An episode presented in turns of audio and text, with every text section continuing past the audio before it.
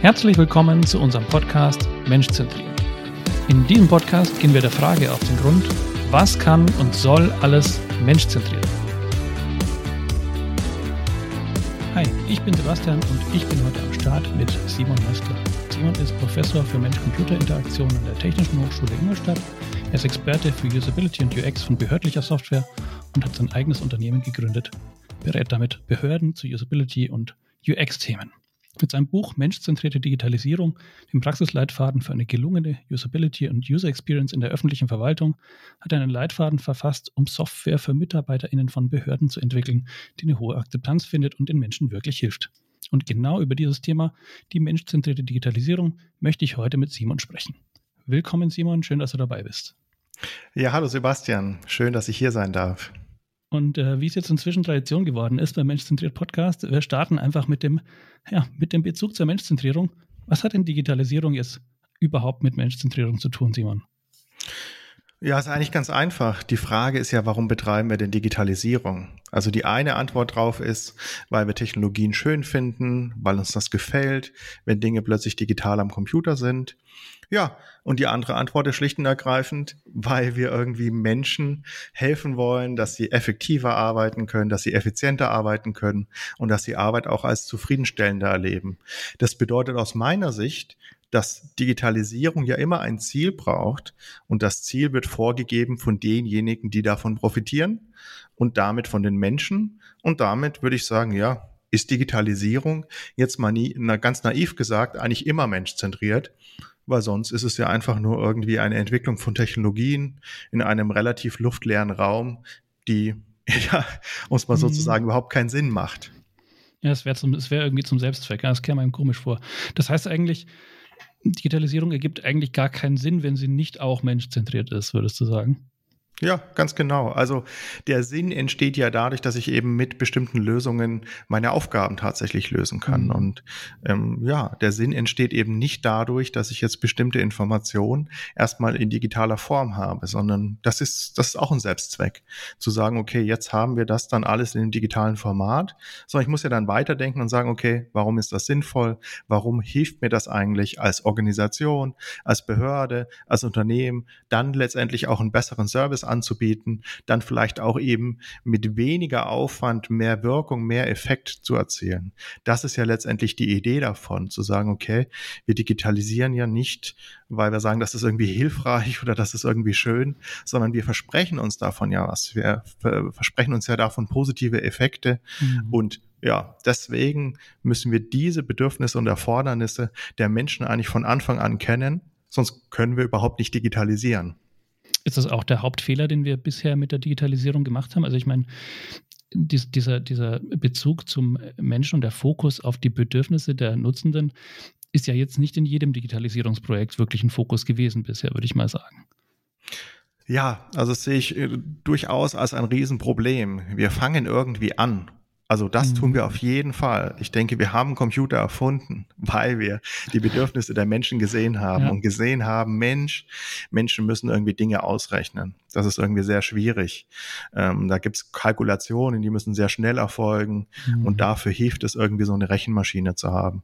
Und dann haben wir aber irgendwann angefangen in dem Prozess, als sich Informatik immer weiterentwickelt hat, zu sagen, das, was Menschen brauchen, diese Bedürfnisse und Erfordernisse, die abstrahieren wir in gewisser Weise und nennen sie Anforderungen und haben dann irgendwie funktionale Anforderungen, wo wir sagen, okay, das sind die Dinge, die eine bestimmte Lösung tun muss, so dass das handhabbar bleibt und dass ich es entwickeln kann. Und ähm, was ich dabei eben häufig vergesse, ist, dass sich eben diese Anforderungen nicht verselbstständigen dürfen, sondern dass ich am Ende eigentlich die Anforderungen auch als eine Hypothese begreife. Ich vermute, dass die Lösung das können muss und mhm. wenn sie mhm. das kann, erfüllt sie die Bedürfnisse. Und das muss ich aber auch wieder rückkoppeln, ob das eben tatsächlich so ist. Und das ist tatsächlich etwas, ähm, ja, was die Informatik aus meiner Sicht, ich bin ja auch äh, sozusagen von meiner, von meinem Unistudium her Informatiker und da mhm. muss ich schon sagen, das ist etwas, was wir ähm, etwas vernachlässigt haben in den letzten Jahrzehnten, dass wir eigentlich Schluss machen und sagen, die Software funktioniert jetzt. Da hört man so, so wunderbare Sätze wie, die Software funktioniert jetzt aus technischer Sicht. Ja. ja. wie kann denn eine Software aus technischer Sicht funktionieren? Entweder funktioniert sie oder sie funktioniert nicht. Aber damit macht man deutlich, mhm. ja, sie erfüllt jetzt die Anforderungen, die wir hatten. Aber wir wissen noch überhaupt nicht, ob die Menschen jetzt auch damit arbeiten können oder ob unsere Anforderungen vielleicht unvollständig waren oder ob sie sich auch in der Zwischenzeit, während wir das entwickelt haben, vielleicht auch verändert haben. Und das ist das letztendlich das große Dilemma. Und das ist auch der Grund, warum wir gesagt haben, okay, wir müssen nochmal einen Fokus auf diese menschzentrierte Digitalisierung setzen. Auch wenn ich davon überzeugt bin, dass eigentlich in Digitalisierung Menschzentrierung schon drinsteckt. Also eigentlich ist es doppelt gemoppelt, wenn ich schreibe menschzentrierte Digitalisierung. Mhm. Aber uns war es einfach wichtig, das nochmal deutlich zu machen. Ja, es ist ja auch, ja, es, es, es, es wirkt ja auch manchmal so, finde ich, als wäre es tatsächlich ein Selbstzweck. Also es ist ja nicht so, dass jeder Prozess, der auf Papier existiert, tatsächlich besser digital ist. Das ist wahrscheinlich für sehr, oder ich denke mal, es gilt schon für sehr viele, ja, wenn man es gut macht. Aber ich habe auch durchaus schon Projekte gesehen, wo ein Prozess auf Papier recht effizient war und danach in der digitalen Lösung halt zehn Minuten länger gedauert hat. Ja. Ähm, weil es eben ich denke, das, das, das trifft schon sehr gut, wie du sagst, ja, dass man halt so stark fokussiert sich auf die funktionelle Vollständigkeit oder dass es funktional den Anforderungen genügt, aber nicht prüft, ob wirklich die Wirkung da ist. Und das habe ich tatsächlich bisher ganz, ganz selten gesehen. Ich meine, da tun sich schon äh, im, im privaten Bereich, also im nicht öffentlichen äh, Bereich der, der IT-Projekte, tun sich die Leute schon schwer, äh, wirklich eine Wirkung zu überprüfen, ob es dann dann wirklich die gewünschten Ziele erfüllt, die Software, die man gebaut hat. Und in Digitalisierungsprojekten muss das ja unglaublich selten sein dann. Also es, ohne jetzt jemanden schlecht reden zu wollen, aber die öffentliche Hand ist jetzt nicht dafür bekannt, dass sie in den, in den, in den technischen und organisatorischen Möglichkeiten allen anderen voraus ist. Also da würde man jetzt nicht, würde mich jetzt wundern, wenn die, äh, wenn die mehr Menschzentrierung machen würden als äh, die Tech-Startups aus der, aus der deutschen Szene. Also es ist, es ist aus meiner Wahrnehmung jetzt so ein Modewort geworden, ja. Also mhm. was man plötzlich auch in Gesetzen liest. Es gibt ja jetzt in Bayern das neue Digitalgesetz. Da wird dann oft von Nutzerinnenzentrierung jetzt tatsächlich auch gesprochen. Ja. Ähm, und für mich ist aber die interessante Frage, was ist da wirklich methodisch dahinter, ja? Also das ist auch das, was wir sehr stark jetzt bei den Praxisleitfaden erlebt haben, dass wenn ich das Buzzword in den Raum stelle, menschzentrierte Digitalisierung, dann sagen die Leute, wow, ja, das ist doch ein toller Gedanke. Mhm. Und dann frage ich immer gerne, was sie denn darunter so verstehen. Und dann höre ich halt, ja, ein bisschen mehr an die Menschen denken und ab und zu auch mal dran denken, dass es jemand nutzt. Also das heißt, mhm. es kann eben auch ein sehr weicher Begriff werden dadurch, dass wir sagen, okay, wir machen das jetzt für die Menschen. Und da ja. frage ich mich, wenn ich die Gesetze im Moment so lese, die man so schreibt und auch das, was dann an PR-Maßnahmen in solchen Ministerien läuft, dann denke ich mir, okay, hört sich irgendwie alles sinnvoll an, aber was habt ihr denn bisher eigentlich gemacht? Also, mhm. wo ist da die, äh, die Innovation? Und die Innovation liegt ja nicht in dem Begriff Begriff, dass wir sagen, das, was wir bisher getan haben, nennen wir jetzt menschzentriert, sondern irgendwo muss ja wirklich dieser Paradigmenwechsel auch stattfinden. Und der Paradigm, dieser Paradigmenwechsel muss eben auch an dem Umgang mit Technologien ansetzen. Mhm. Und das ist eben das tatsächlich, was ich sehr, sehr stark vermisse. Und wo ich auch sage, das Problem im öffentlichen Sektor ist natürlich, dass wir immer das bekommen, egal ob wir Dinge ausschreiben, ob wir Dinge selbst entwickeln, was wir uns selbst eben als Ziel vorgegeben haben. Mhm. Und wenn man so verfolgt, was die CIOs in den Bundesländern sagen, dann hört man halt, halt Sätze wie, das muss jetzt alles digital werden. Und dann ist vollkommen klar, wie das Handeln aussieht. Das mhm. Handeln geht nicht mehr in die Erfordernisse und Bedürfnisse, wie du gesagt hast. Wie kann man das Formular jetzt besonders gut ausfüllen? Sondern die Rahmen sind automatisch gesetzt. Wir brauchen das Formular jetzt digital.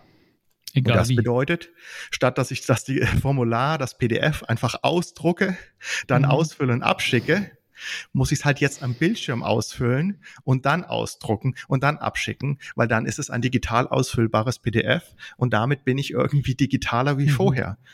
Aber vielleicht ist es überhaupt nicht effizient, ja. Und ähm, von daher ist, glaube ich, der entscheidende Punkt wirklich, sich zu überlegen, was will ich denn damit erreichen?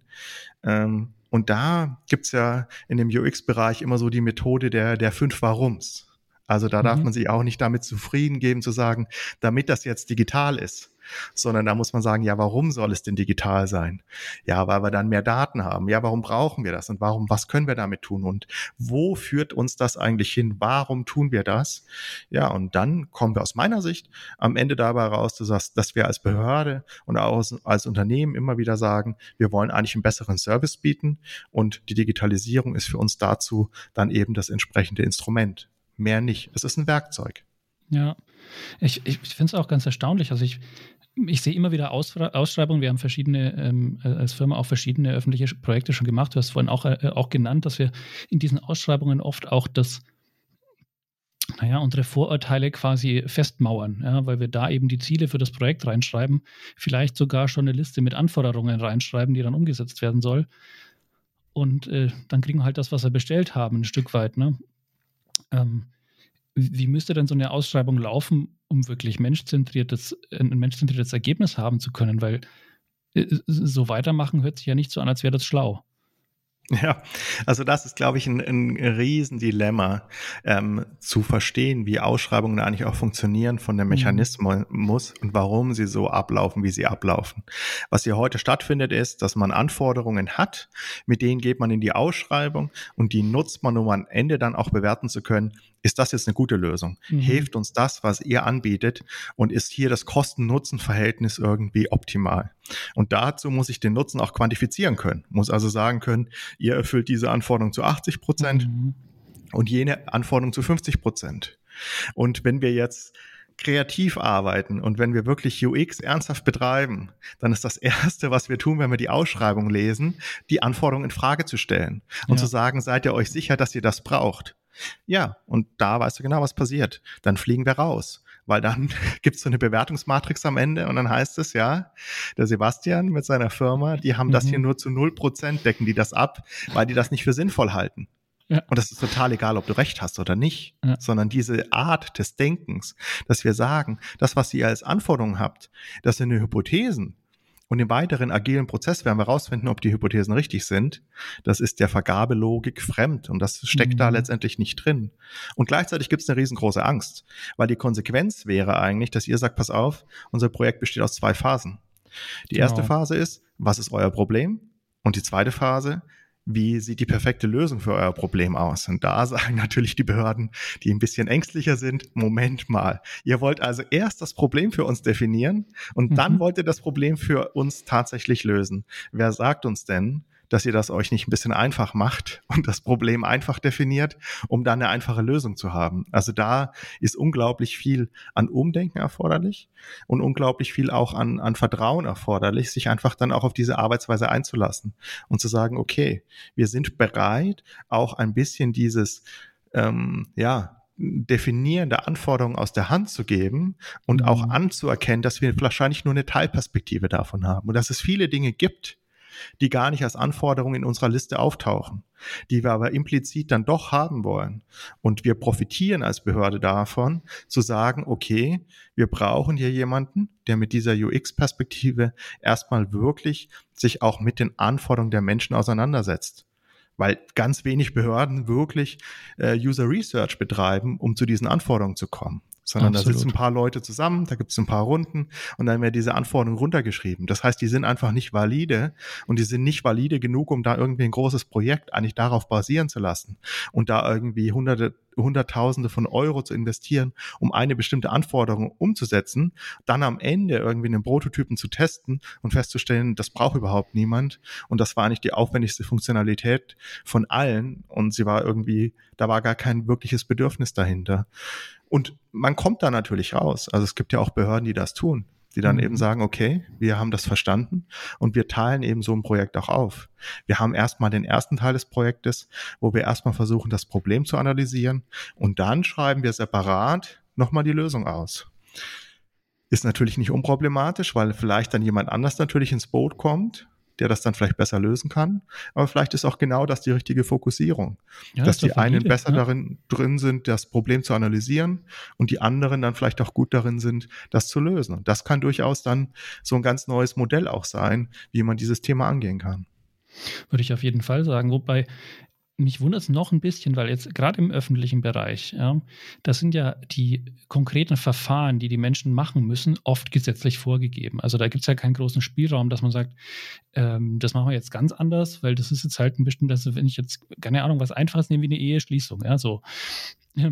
Die, die Schritte sind äh, gesetzlich vorgegeben, welche Informationen dazu benötigt werden, was für Material hinterlegt werden muss und so weiter. Da gibt es keine großen Rätsel. Das heißt, man könnte doch jetzt eigentlich auch eine Ausschreibung starten und sagen, ähm, wir haben eine Software, da dauert ein Standardvorgang für eine Eheschließung 15 Minuten. Ja. Wir möchten gerne, wir machen also Ausschreibung, ja, Ausschreibungsprojektziel ja, für dieses konkrete Modul ähm, in, der, in der Software. Ähm, wir wollen das reduzieren auf 10 Minuten. Ja, da kann man doch dann genauso gut überprüfen, ob das Ergebnis erreicht wurde, äh, wie wenn man bei einer Anforderungsliste einen Haken macht, nur dass man tatsächlich auch sichergestellt hat, man hat eine Wirkung. Eben nicht nur ein Feature, ähm, das in Code irgendwo vorliegt. Ähm, also das ist aus mhm. meiner Sicht genau der richtige Gedanke, ja, zu sagen, wir, wir als Behörde haben ja ein Ziel und wir haben diese Ziele mhm. damit artikuliert. Das können ganz viele Dinge sein, ja. Das können all die Dimensionen sein, die wir haben. Das kann eben jetzt die Effizienz sein. Es kann zum Beispiel auch sein, dass wir sagen, die Beschäftigten sind mit der Software sehr, sehr unzufrieden. Ja. Wir haben einfach die Erwartung, dass hier gewisse ähm, Qualität, Qualitätsstandards erreicht werden, zum Beispiel in, in Bezug auf den System Usability Scale oder auf, mhm. äh, in Bezug auf den UEQ und haben hier ähm, ja, den Wunsch, einen Benchmark zu machen zwischen unserer existierenden Software und der, dem neuen Konzept und wollen das einfach mal in der vergleichenden Studie untersuchen und sagen, okay, wir wollen, dass wir hier um 10 Prozent, um 20 Prozent letztendlich besser werden. Und damit drehen wir auch ein bisschen die Verantwortung um, dass wir nämlich nicht mehr als Behörde Herstellern vorgeben, wie sie jetzt diese Ziele erreichen, sondern genau. uns genau diese Expertise einkaufen, zu sagen, okay, ihr seid ja offensichtlich die Expertinnen, Experten für Digitalisierung. Und wir haben jetzt das Ziel, ähm, dass wir damit auch tatsächlich effizienter werden. Dann versprecht uns das nicht nur, sondern dann zeigt uns das tatsächlich. Und dann ist das genau auch die, die Zielgröße, anhand derer wir am Ende dann bewerten, ob wir, ja, ob wir das abnehmen am Ende, ja. Und ähm, da ist mir unklar, warum das nicht stattfindet, ja. Also ja. die erste Frage wäre, gibt es Hersteller, ähm, die das machen würden, die sich auf solche Ausschreibungen bewerben würden. Und da würde ich sagen, jeder, der davon überzeugt ist, dass UX etwas bringt, ähm, wird sich auch dann auf das einlassen und sagen, doch, auf ich bin schon Fall. davon überzeugt. Und wenn ich eure aktuelle Lösung sehe und immer auf allen möglichen Podien sage, dass die wirklich richtig schlecht ist, was ihr da gerade habt, ja, dann muss ich mhm. ja auch mal und da muss ich bereit sein. Und ja, für Behörden ist das ja eigentlich super risikofrei. Ja, absolut. Also zu sagen, wir haben eine Überlastungssituation und dann haben die Beschäftigten Angst, jetzt kommt eine neue Software und wir haben die Angst, vielleicht wird jetzt alles noch schwieriger und dann mhm. zu sagen, nee, wird es nicht, weil wir haben uns vertraglich zusichern lassen, dass wir hier 20 Prozent schneller werden, wenn wir diesen Ansatz letztendlich verfolgen. Natürlich unter der Maßgabe, dass es immer noch äh, gesetzeskonform bleibt, also genau, klar. Anforderungen mit reinnehmen müssen. Ja. Ähm, aber grundsätzlich sozusagen den Kern ähm, ist genau das, was eigentlich ja echte Innovation auch ermöglicht, dass wir eben genau all das, was wir uns wünschen, dann auch realisieren. Und als Hersteller muss ich auch ganz ehrlich sagen, aus dieser Perspektive, wenn man die aktuelle Software ansieht, ist das nicht so schwer, das zu erreichen, ja. Also wenn man sich da die ja. 80 Prozent der oder die 20 Prozent der Funktionalität anguckt, die in 80 Prozent der Zeit genutzt wird und sagt, okay, was tut man bei Eheschließungen denn den Großteil der Zeit? Okay, und dann muss man irgendwie möglichst einfach Anträge, die man gestern bearbeitet hat, wiederfinden. Dann habe ich da ganz viele einfache Ansätze, wo ich sage, da gibt es einen Shortcut, dann komme ich da schnell hin. Wenn ich immer die drei Schritte nacheinander mache, dann gibt es da irgendwie auch vielleicht eine Abkürzung, das integriert zu machen. Also Absolut. da sind ja jetzt keine großen äh, Innovationen erforderlich, um diese 20 Prozent wahrscheinlich aus nahezu jeder Software locker rauszuholen, indem ich irgendwie die Hälfte der Ideen, die mir so spontan kommen, einfach mal auch umsetze, nämlich die Hälfte, die dann auch irgendwie einfach zu machen ist und einfach zu realisieren ist. Absolut. Also und vor allem, ich meine, spannend wird es natürlich, wenn man sagt, jetzt haben wir nächste Version 20 Prozent, nächste Version wieder 20 Prozent, nächste Version wieder 20 Prozent, da wird es dann irgendwann schon tricky. Aber ähm, das, das, das würde ich, würde ich genießen an Arbeit, weil ich einfach ganz genau weiß, ich habe ein messbares Ziel, das messbare Wirkung äh, erzielt und messbar die Bedürfnisse der, ähm, der Nutzenden beziehungsweise der Menschen in den Vordergrund stellt. Weil das war noch eine interessante ähm, Unterschied in der Formulierung, denke ich. Vorhin ähm, hast du auch äh, davon gesprochen, dass in Gesetzen zum Teil eben jetzt von äh, Nutzerinnenzentrierung die Rede ist. Jetzt ist aber im behördlichen äh, Kontext ja so, klar ist es wichtig, dass die konkreten Nutzenden ähm, ihre Bedürfnisse erfüllt sind, aber wir haben ja nicht nur die Nutzenden, wir haben ja auch noch ähm, oft die damit interagierenden Bürger und Bürgerinnen. Und ähm, das finde ich jetzt einen Aspekt, der erst durch den Begriff Menschzentrierung wirklich reinkommt, dass es eben um alle Menschen geht, die mit diesem Prozess irgendwie in Kontakt stehen und nicht nur die, die direkt Nutzende sind. Äh, sind da die Gesetze einfach noch ein bisschen hinterher oder meinen die schon das äh, Menschzentrierung damit? Ähm, das ist wirklich ein super Thema für sich. Ähm, die kurze Antwort lautet, da haben wir in dem Buch auch tatsächlich einen eigenen Abschnitt oder ein eigenes mhm. Unterkapitel zugeschrieben, weil die Wahrheit ist, nein, sie meinen das nicht. Ja, da kann man zum Beispiel ins OZG reinschauen und dann kann man da durchlesen, wer denn die NutzerInnen so sind. Mhm. Und dann tauchen da plötzlich Dinge auf wie andere Behörden oder Unternehmen die sind also dann NutzerInnen eines bestimmten Services. Und mhm. da merkt man, dass eigentlich NutzerIn eher eine Rolle ist als eine Person. Das heißt, das ist ein bisschen merkwürdig, weil wenn wir mehr so aus diesem Usability- und UX-Bereich kommen, dann würden wir tatsächlich sagen, okay, NutzerInnen oder Menschen, da gibt's jetzt nicht so die Riesenunterschiede. Die einen verwenden das Synonym und die anderen mhm. sagen, ja, es gibt die Menschen, die direkt mit der Software in Kontakt kommen. Das ist so dein Gedanke gewesen. Das sind die, die ja. es nutzen. Und dann gibt's die, die indirekt davon betroffen sind. Das sind quasi die Menschen außenrum. Das ist so die eine Perspektive, da wirklich nochmal einen Unterschied zu machen in den Begrifflichkeiten. Mhm. Und das andere ist, ähm, eigentlich eher es Synonym zu verwenden, aber deutlich zu machen, dass man eben nicht nur eine Rolle hat im Leben, dass man nicht nur diesen mhm. oder dass man nicht durch eine Rolle definiert ist, sondern dass man irgendwie Leiterin oder Leiter dieser bestimmten Verwaltungseinheit ist und dass man dann nach Hause kommt und dann einfach Familienvater und Mutter ist und Elterngeld beantragen möchte und dann plötzlich einfach wieder diese Rolle der Bürgerin und des Bürgers hat. Also ich glaube, dass wirklich dieser Gedanke der Menschen und der Menschzentrierung einfach wirklich nochmal diesen, diesen ganzheitlichen Aspekt viel, viel besser mit reinbringt, dass man eben nicht sagt, es gibt die klassischen Rollen, ja. Es gibt mhm. die, die jetzt in der Behörde sind und dann gibt es die, die außerhalb sind. Das ist aus meiner Sicht die komplett falsche Differenzierung. Sondern es gibt Menschen, und die sind mal innerhalb und mal außerhalb. Mhm. Aber da habe ich keine, da kommen nicht die Unterschiede rein, sondern die Unterschiede kommen rein, wenn ich mir die Menschen ansehe. Was für Fähigkeiten haben die? Was für Einschränkungen haben die Menschen zum Beispiel auch? Was können die? Was können sie nicht? Womit kommen sie zurecht? Was haben sie für konkrete Barrieren? Was haben sie Hürden? Und wie muss ich letztendlich auch Dinge so gestalten, dass es verständlich ist? Und das ist dann schon was, was eben auf eine individuellere Ebene geht, wie einfach nur zu sagen, es gibt eine bestimmte Rolle, wie ich das jetzt nutze. Und da glaube ich, ähm, ja, ist noch ein weiter Weg zu gehen. Ähm, gleichzeitig ist natürlich auch so, dass jetzt das vielleicht auch nichts, was im Gesetz stehen muss. Ja? Also im Gesetz mhm. stehen ja schon Dinge wie Barrierefreiheit eigentlich drin, aber wir machen sie ja trotzdem nicht in Behörden. Also wir schon, aber an vielen Stellen sehen wir, dass es einfach nicht eingehalten wird und nicht mhm. erfüllt wird. Ähm, das heißt, Gesetze zu schreiben, ähm, ist unter Umständen im schlimmsten Fall auch erstmal eine Absichtserklärung, dass man bestimmte Dinge tun möchte, was man ja bei dem Online-Zugangsgesetz sieht, ja?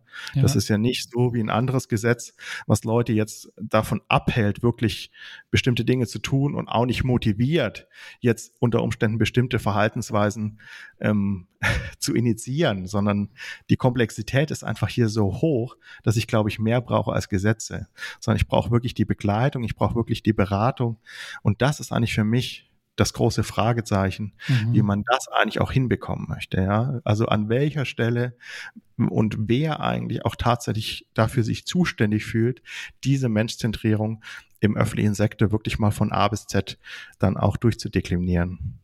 Wobei wir jetzt ja schon, ich meine, grundsätzlich könnte man ja schon sagen, okay, wir schreiben das jetzt mal in einem Gesetz fest, vielleicht noch ein bisschen moderner, als es momentan in den, in den ähm, aktuellen Gesetzen drinsteht. Und dann stellen wir ähm, einen, einen Dienst äh, zur Seite oder einen, einen, also kann man ja überlegen, an welcher, auf welcher behördlicher Ebene man sowas dann macht. Ja. Aber da kann man ja grundsätzlich, könnte man ja sagen, jetzt bauen wir, bauen wir quasi zentral ähm, staatlich ein Team auf, ähm, das den ähm, im Prinzip die Transformation unterstützt. Am Ende ist es ja wieder eine Art digitale Transformation, die da unterstützt werden muss. Ob es jetzt von einer schlechten digitale Lös digitalen Lösung zu einer menschzentrierten digitalen Lösung ist oder von einem komplett analogen Prozess zu einem digitalen.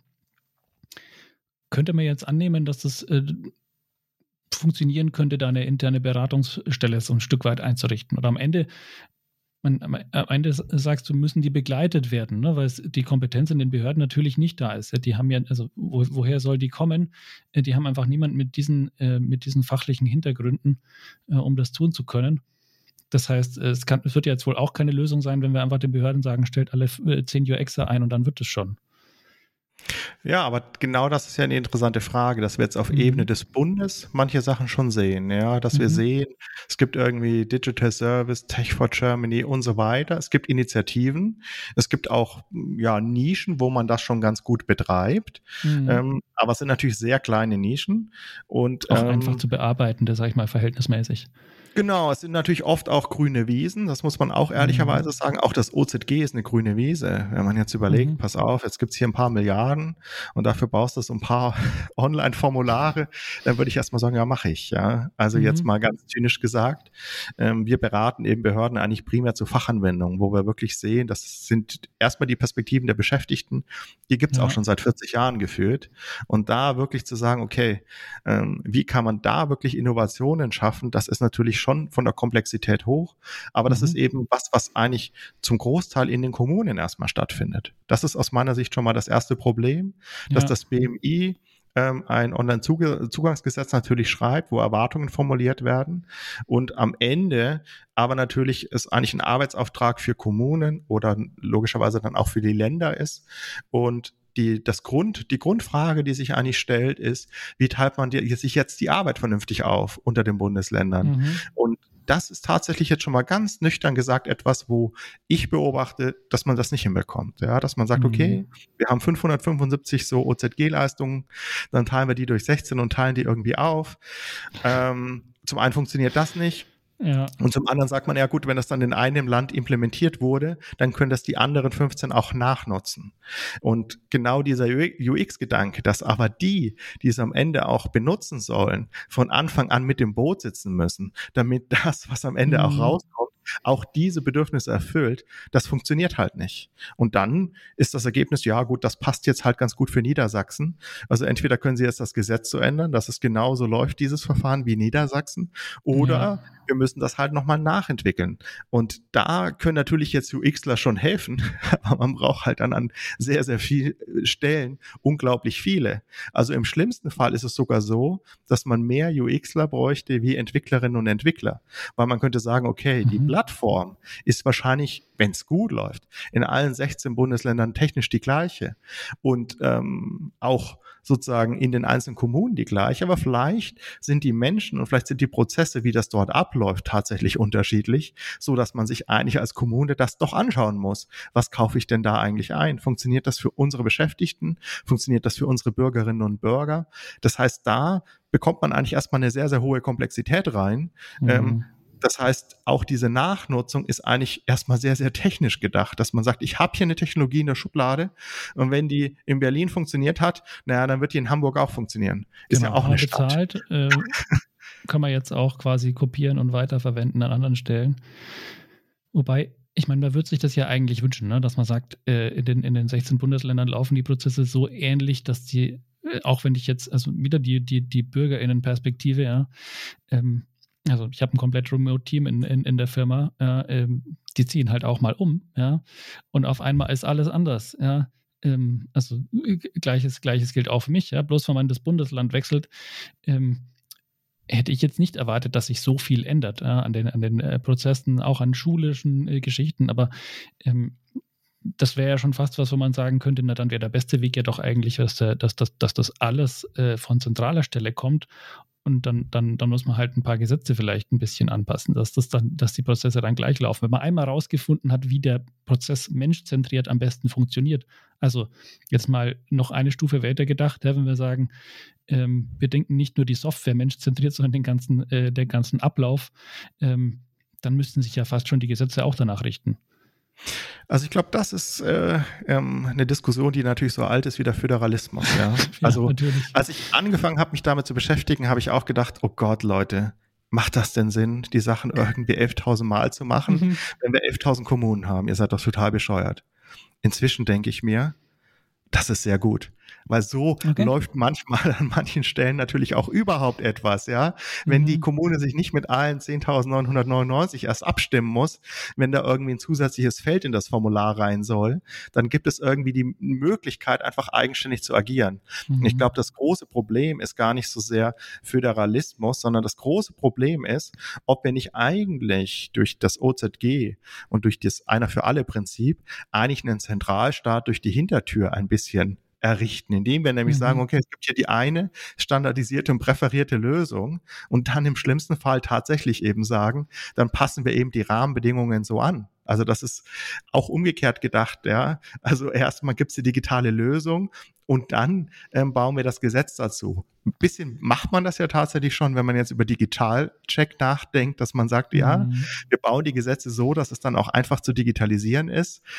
Das finde ich in Ordnung, aber ich glaube, man ja. darf nicht so weit gehen und sagen, okay, ähm, dann wird ein Stück weit vielleicht auch die Intention unseres Gesetzes zerstört, weil wir einfach nur noch darauf fokussieren, was lässt sich denn jetzt einfach vielleicht auch realisieren. Und ich glaube, was man total vergisst, ist einfach, dass es einen Unterschied gibt zwischen ja, Standardisierung und Digitalisierung. Mhm. Das heißt, man hat gewisse Dinge bereits vor der Digitalisierung standardisiert.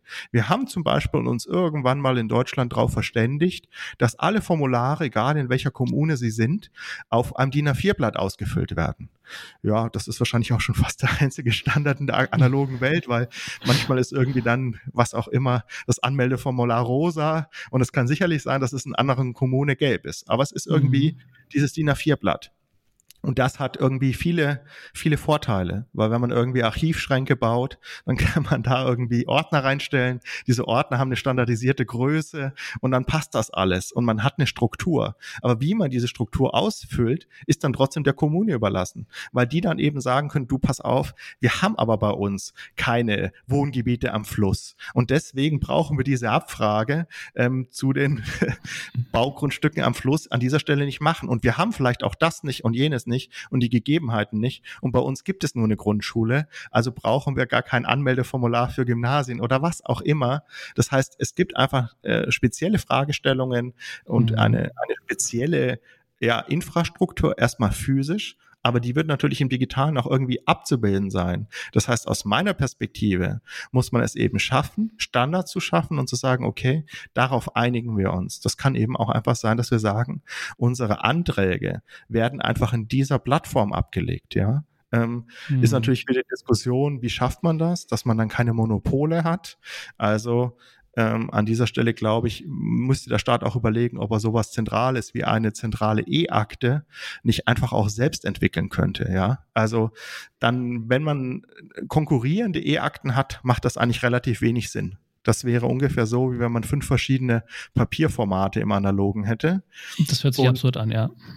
Und deswegen braucht man die Standards eben im Digitalen. Und mhm. deswegen glaube ich, müsste man eigentlich da sich eben auf grundlegende Dinge verständigen und solche Monopole dann eben auch in, in die Hände des Staates legen. Ja? Also ich glaube, das ist auch eine gute Idee zu sagen, wenn es von bestimmten Dingen einfach nur eins gibt, weil das sonst keinen Sinn macht, dann ist das eben vielleicht eine hoheitliche Aufgabe, die der Staat erfüllen muss.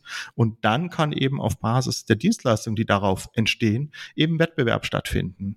Das heißt, nur ähm, weil wir ein DIN A4-Blatt haben, kann trotzdem dann noch jeder irgendwie da das draufschreiben, was vielleicht für, äh, für ihn oder sie dann wichtig ist. Und das, glaube ich, ist etwas, was wir in der Digitalisierung noch nicht so ganz erkannt haben.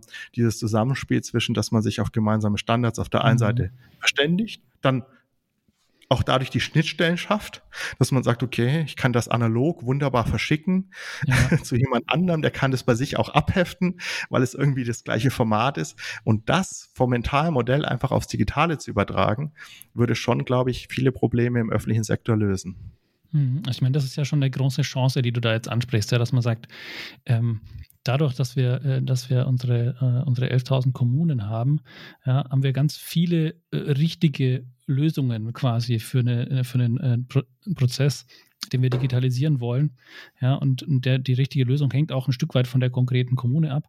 Ähm, Und äh, also das sehe ich ja schon mal als ganz große Chance, ja, dass man eigentlich, wenn man es gut machen würde, sag ich mal, ähm, was äh, für, für jede Kommune so ein Stück weit ein lokales Optimum finden kann. Ja, klar, basierend auf bestimmten Standards, gerade jetzt was Daten, Schnittstellen angeht, äh, da, da will man keinen großen, äh, keinen großen Wildwuchs haben.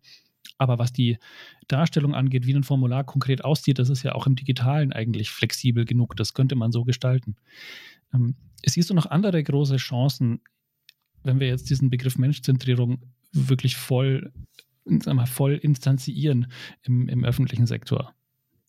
Umsetzen? Also, also ich glaube, dass eine große Herausforderung im öffentlichen Sektor ist und auch zukünftig sein wird, wenn wir alle älter werden, ähm, wie man einfach alle Menschen auch integrieren kann, wie man allen Menschen Teilhabe auch ermöglichen kann. Also wie man mhm. es schaffen kann, wenn man bestimmte Dinge anbietet, ähm, dass das einfach wirklich für alle Menschen funktioniert. Und wir sehen, dass in der physischen Welt wir einfach viele Barrieren haben, wo wir sagen, okay, das ist für manche Leute, die bewegungseingeschränkt sind, etwas schwieriger, bestimmte mhm. Dinge zu nutzen.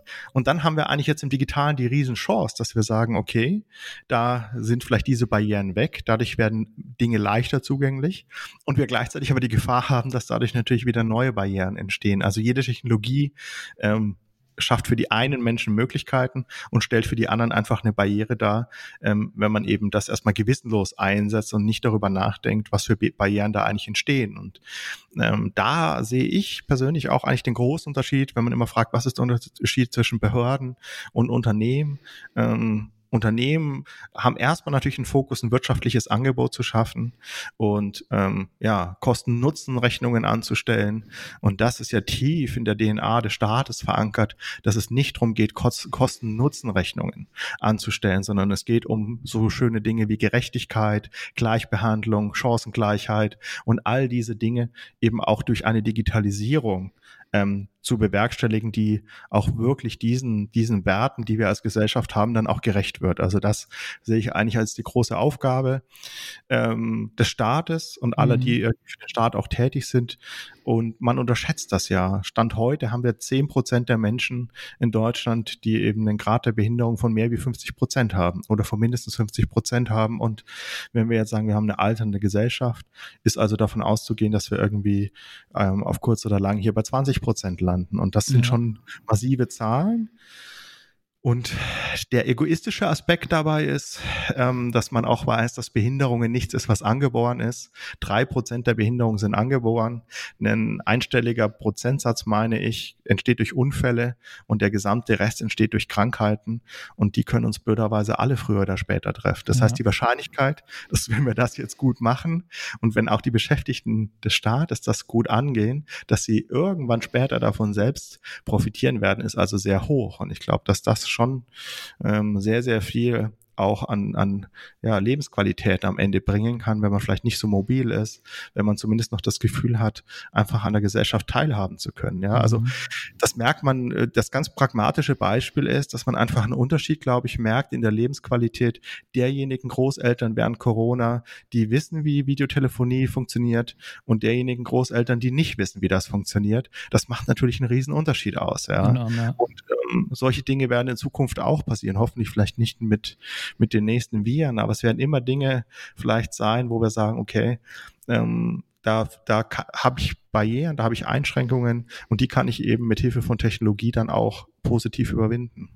Ja, dass man einfach sagt, die, die Standardinteraktionen ja, mit, mit meiner Kommune, äh, mit meinem Land, mit dem Staat, mit wem auch immer auf äh, behördlicher Seite, ja, die schließen mich nicht aus ähm, und äh, die, die bauen mir keine Barrieren, die da nicht sein müssten. Ich meine, jetzt, jetzt dehnen wir den Begriff Menschzentrierung sehr weit, ja, ähm, aber eigentlich steckt das da alles mit drin, wenn wir wirklich der Mensch, äh, den Menschen ins Zentrum stellen und äh, natürlich auch die Werte, die ähm, von äh, die den, die den Behörden auch ein Stück weit vorgeschrieben sind, auch zu, aus gutem Grund, ja, ähm, damit reinfließen lassen, dann, also aus meiner Sicht gehört es einfach, äh, einfach wirklich dazu und ist im Begriff schon mit drin. Auch wieder versus äh, NutzerInnenzentrierung. Ja, da steckt es nur sehr eingeschränkt drin, würde ich jetzt mal behaupten. Ähm, das heißt, wir müssen uns jetzt tatsächlich die Menschzentrierung auf die Fahnen schreiben.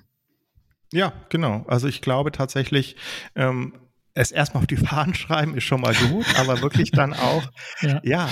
Behörden auch einfach dabei zu begleiten und wirklich auch, ja, also aus meiner Sicht ist das wie so eine, ähm, ja, wie eine Reise, jetzt nicht der Individuen in Behörden, mhm. sondern wirklich der Behörde auch als Ganzes, wirklich so das Ganze auch Ebene für Ebene zu explorieren. Also wir haben in dem Buch gesagt, okay, wenn man sich damit beschäftigt, ist wahrscheinlich so der erste Schritt, dass man effektiver, dass man Lösungen hat, die erstmal effektiv sind, ja. ja. Dass man erstmal sagt, okay, die ganzen Zettel, die so am Monitor kleben mit irgendwelchen Hinweisen, Notizen und irgendwie, was ich mir gemerkt habe, diesen Button speichern, den darf ich am Anfang nicht klicken, sondern erst später klicken, whatever. Also mhm. alles, was irgendwie an Workarounds eigentlich notwendig ist, dass ich meine Aufgaben löse.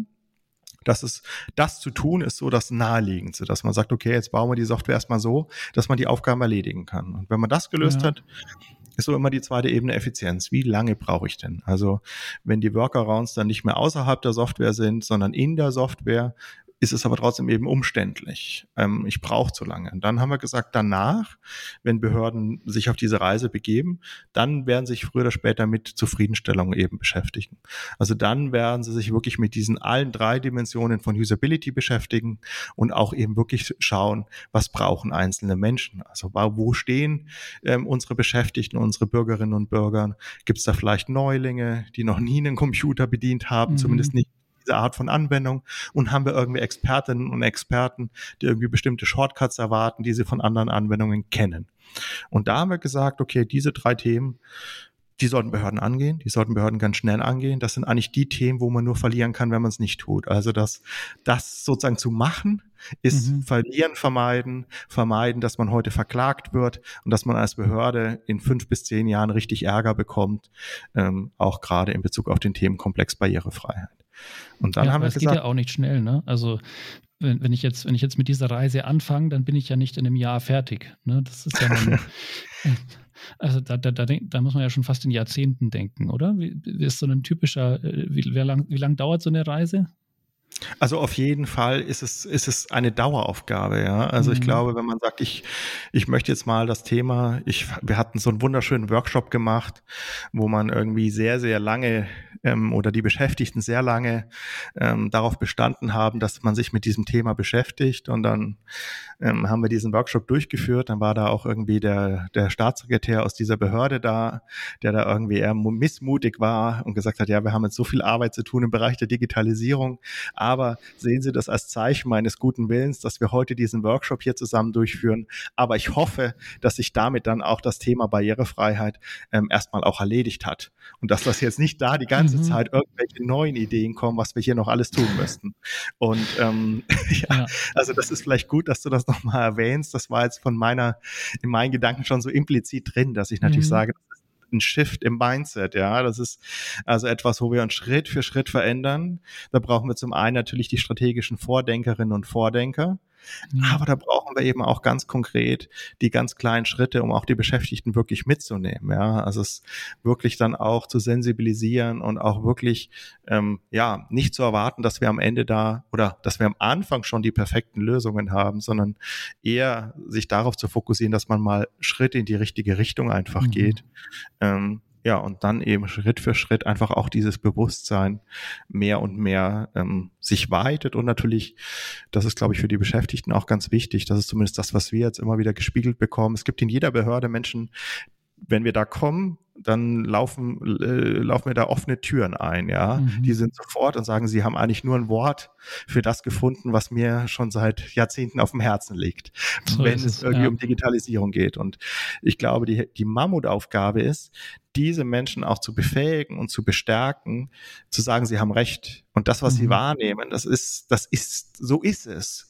Und ähm, sie müssen vielleicht nicht nur auf die hören, die es nicht wahrnehmen, sondern genau die paar Menschen, die das schon wahrnehmen, müssen sich zusammentun und eben ganz kleine, niederschwellige Schritte auch gehen, um diese Veränderung auch zu initiieren. Weil ich glaube, Menschzentrierung ist, ist kein Top-Down-Thema, wo man sagt, das Absolut. machen wir jetzt alle, sondern ja. das geht auch. Also es ist so doppelte Menschzentrierung. Auch die Menschzentrierung geht wieder von den Menschen aus, ja. Mhm.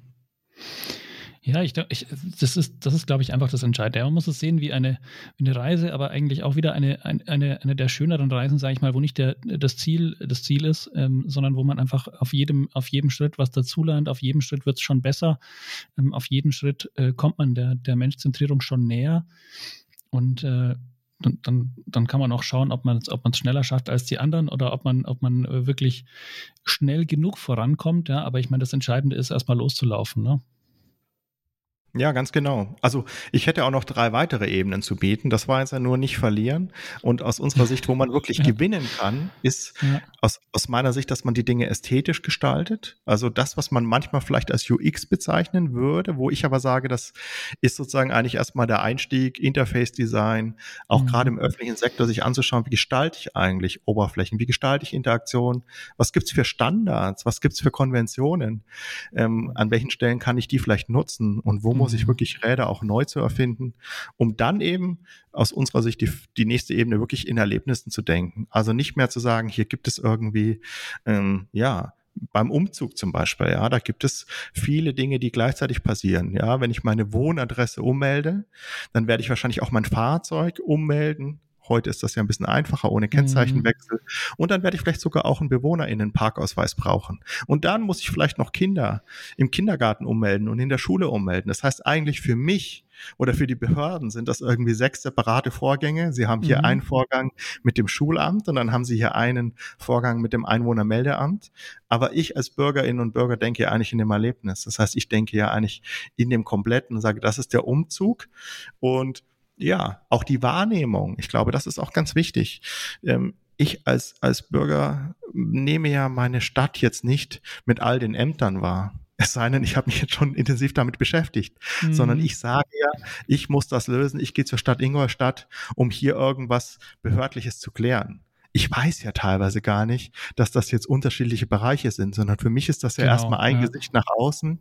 Das heißt, dieses Erlebnis, diese, diesen Kontakt letztendlich auch zu kennen und zu wissen, das ist etwas, was Unternehmen in den letzten Jahren unglaublich gut gelernt haben, dass sie wirklich mit einem Gesicht zu ihren Kundinnen und Kunden sich zeigen. Und das, Absolut. glaube ich, sollten ja. Behörden auch tun. Da hat man natürlich wieder den Datenschutz und die Bedenken, aber es wäre doch toll, wenn die, also für mich wäre es erstmal positiv, wenn ich mhm. zur Behörde gehe und plötzlich dann beim Schulamt mich ummelde und dann sagen die ja, ja, ja, wir haben den Vorgang schon da, den, das Einwohnermeldeamt hat das automatisch an uns übermittelt, wir haben uns das schon angeschaut, die und die Schule, die und die Klasse, das könnten wir machen, passt das? Mhm. Oder vielleicht sogar proaktiv sagen, hier passen Sie auf, ähm, im Einwohnermeldeamt, wir melden Sie gleich da noch um und melden das noch für Sie um. Ähm, und das führt dann zur nächsten, letzten Ebene, das war eigentlich das, was wir eingangs besprochen haben, dass mhm. wir gar nicht mehr über Digitalisierung reden, sondern über Service reden und darüber reden, wie wir eigentlich was, was analog und das, was digital ist, dann eben auch miteinander verzahnen können und wirklich auch sagen können, es geht mir ja nicht mehr darum, irgendein Formular auszufüllen oder einen Antrag zu stellen, sondern eigentlich möchte ich ja den Service haben und mir ist es eigentlich relativ egal als Bürger, auf welchem Weg das jetzt ähm, unter Umständen dann stattfindet. Ja, also ja. wirklich auch zu sagen, das verzahne ich. Wie oft habe ich schon mit Behörden telefoniert? Und dann haben wir am Telefon alles besprochen gehabt. Und dann sagen die, ja super, dann passt ja alles soweit. Dann füllen sie all die Daten und die Dinge, die wir jetzt gerade besprochen haben, in das Formular XY aus und schicken uns das bitte per Post zu. Schriftform ja. erfordern, ja, dass man sagt, ja, es muss ja alles schriftlich vorliegen. Aber ich denke mir, ja, das stimmt, das kann schon sein, aber es könnte doch auch sein, dass die Behörde das nochmal zusammenfasst, ja. Die kennen ihre Formulare und sagen, okay, wir haben jetzt folgende Informationen besprochen, schauen Sie nochmal, ob das alles soweit passt und wenn es stimmt, dann können Sie es unterzeichnen. Also Unternehmen tun das heute, ja. Wenn ich heute bei Unternehmen irgendwas buche, was auch immer, beim Hotel einen Tagungsraum buche, dann werden die nicht darauf insistieren, hoffentlich, dass ich alles ins Formular eintrage, sondern die werden das für mich tun und mir schicken und mir diesen Service Service bieten. Und da, glaube ich, können Behörden ganz, ganz viel noch lernen. Also gerade aus dem Dienstleistungsbereich ähm, in der freien Wirtschaft, wo man einfach verstanden hat, wie man Schwellen abbaut und Hürden abbaut. Und das sollten Behörden auch tun, ja. Ja, also dieses, dieses, ich glaube, dieser, mit dem, mit dem Gedanken können wir hier an der Stelle schön enden. Also dieser Gedanke, Hürden und Barrieren abzubauen. Ähm, nicht nur der Fairness äh, halber, sondern eigentlich zum, ja, am Ende zum Wohle aller, die, sowohl die für die Bürger, äh, BürgerInnen ist es schöner äh, und angenehmer, äh, wenn da, wenn da äh, die Hürden wirklich auch über die, die, ähm, über die Abteilungen und unterschiedlichen Sub-Einheiten in einer Behörde hinweg gedacht als auch natürlich für die, die konkrete Software nutzen müssen. Ja? Weil wenn, äh, wenn die BürgerInnen bestimmte Dinge schon äh, online eingeben können oder die Software bestimmte Dinge schon automatisch für mich vorbereitet, weil sie weiß, naja, das hängt immer zusammen, dann habe ich auch einfach ein entspannteres Leben. Ja? Also das, ähm, da sehe ich einfach die, die, die, die Kernchance äh, von, der, von der Menschzentrierung, wenn man sich anschaut, was die Leute machen, haben es auch alle, äh, alle Menschen am Ende äh, angenehmer äh, und die unangenehmen Sachen übernimmt die Software. Und vielleicht noch so als abschließenden Gedanken mhm. dazu. Mhm. Ähm, häufig höre ich auch den, den Einwand zu sagen, das können wir jetzt ja noch nicht messen, diese Menschzentrierung, weil wir gerade auch über Metriken gesprochen haben, weil wir bestimmte Dinge noch nicht digitalisiert haben. Und da wäre immer meine Motivation, wirklich zu sagen, dann messen wir es heute trotzdem, dann schauen wir uns an, wie gut wir heute sind, um einfach auch diesen Referenzwert zu haben, mhm. in die Zukunft gerichtet, wenn wir Digitalisierung nicht als Selbstzweck betreiben wollen, zu sagen, okay, dann ist das unsere Baseline und hier wollen wir jetzt besser werden. Und auch Scheitern ist okay. Ja, wenn wir dann feststellen, wir schaffen es nicht, mit der Digitalisierung besser zu werden, ja, dann wissen wir das wenigstens. Genau, und dann, hören wir auf. Gar nicht so schlecht, ja? Genau, dann hören wir auf, was einzuführen, wo wir dann merken, dass wir plötzlich schlechter werden wie vorher mhm. und plötzlich alle Beschäftigten Sturm laufen. Dann wissen wir das und dann können wir schlechte Lösungen auch nicht einführen. Ich glaube, so blöd das klingt, wir reden immer nur darüber, gute Lösungen zu schaffen und gut, gute Lösungen einzuführen. Ich glaube, der öffentliche Sektor leidet auch viel darunter und Menschenzentrierung bedeutet auch, einfach schlechte Lösungen nicht einzuführen. Ja, einfach zu wissen, zu wissen, das ist nicht besser. Einfach zu messen, dass es äh, wie, es wirklich ist und dann danach zu handeln. Ja, das, äh, das denke ich, ist ein sehr gutes Mantra und auch ein sehr gutes äh, Schlusswort, Simon.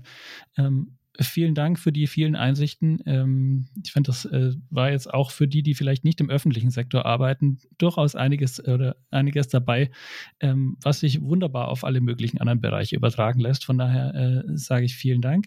Ähm, und äh, danke auch unseren HörerInnen und äh, sage bis bald und macht's gut.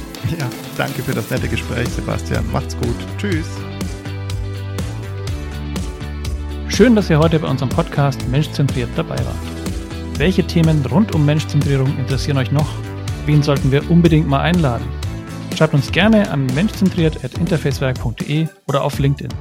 Links zu den Profilen findet ihr in der Beschreibung.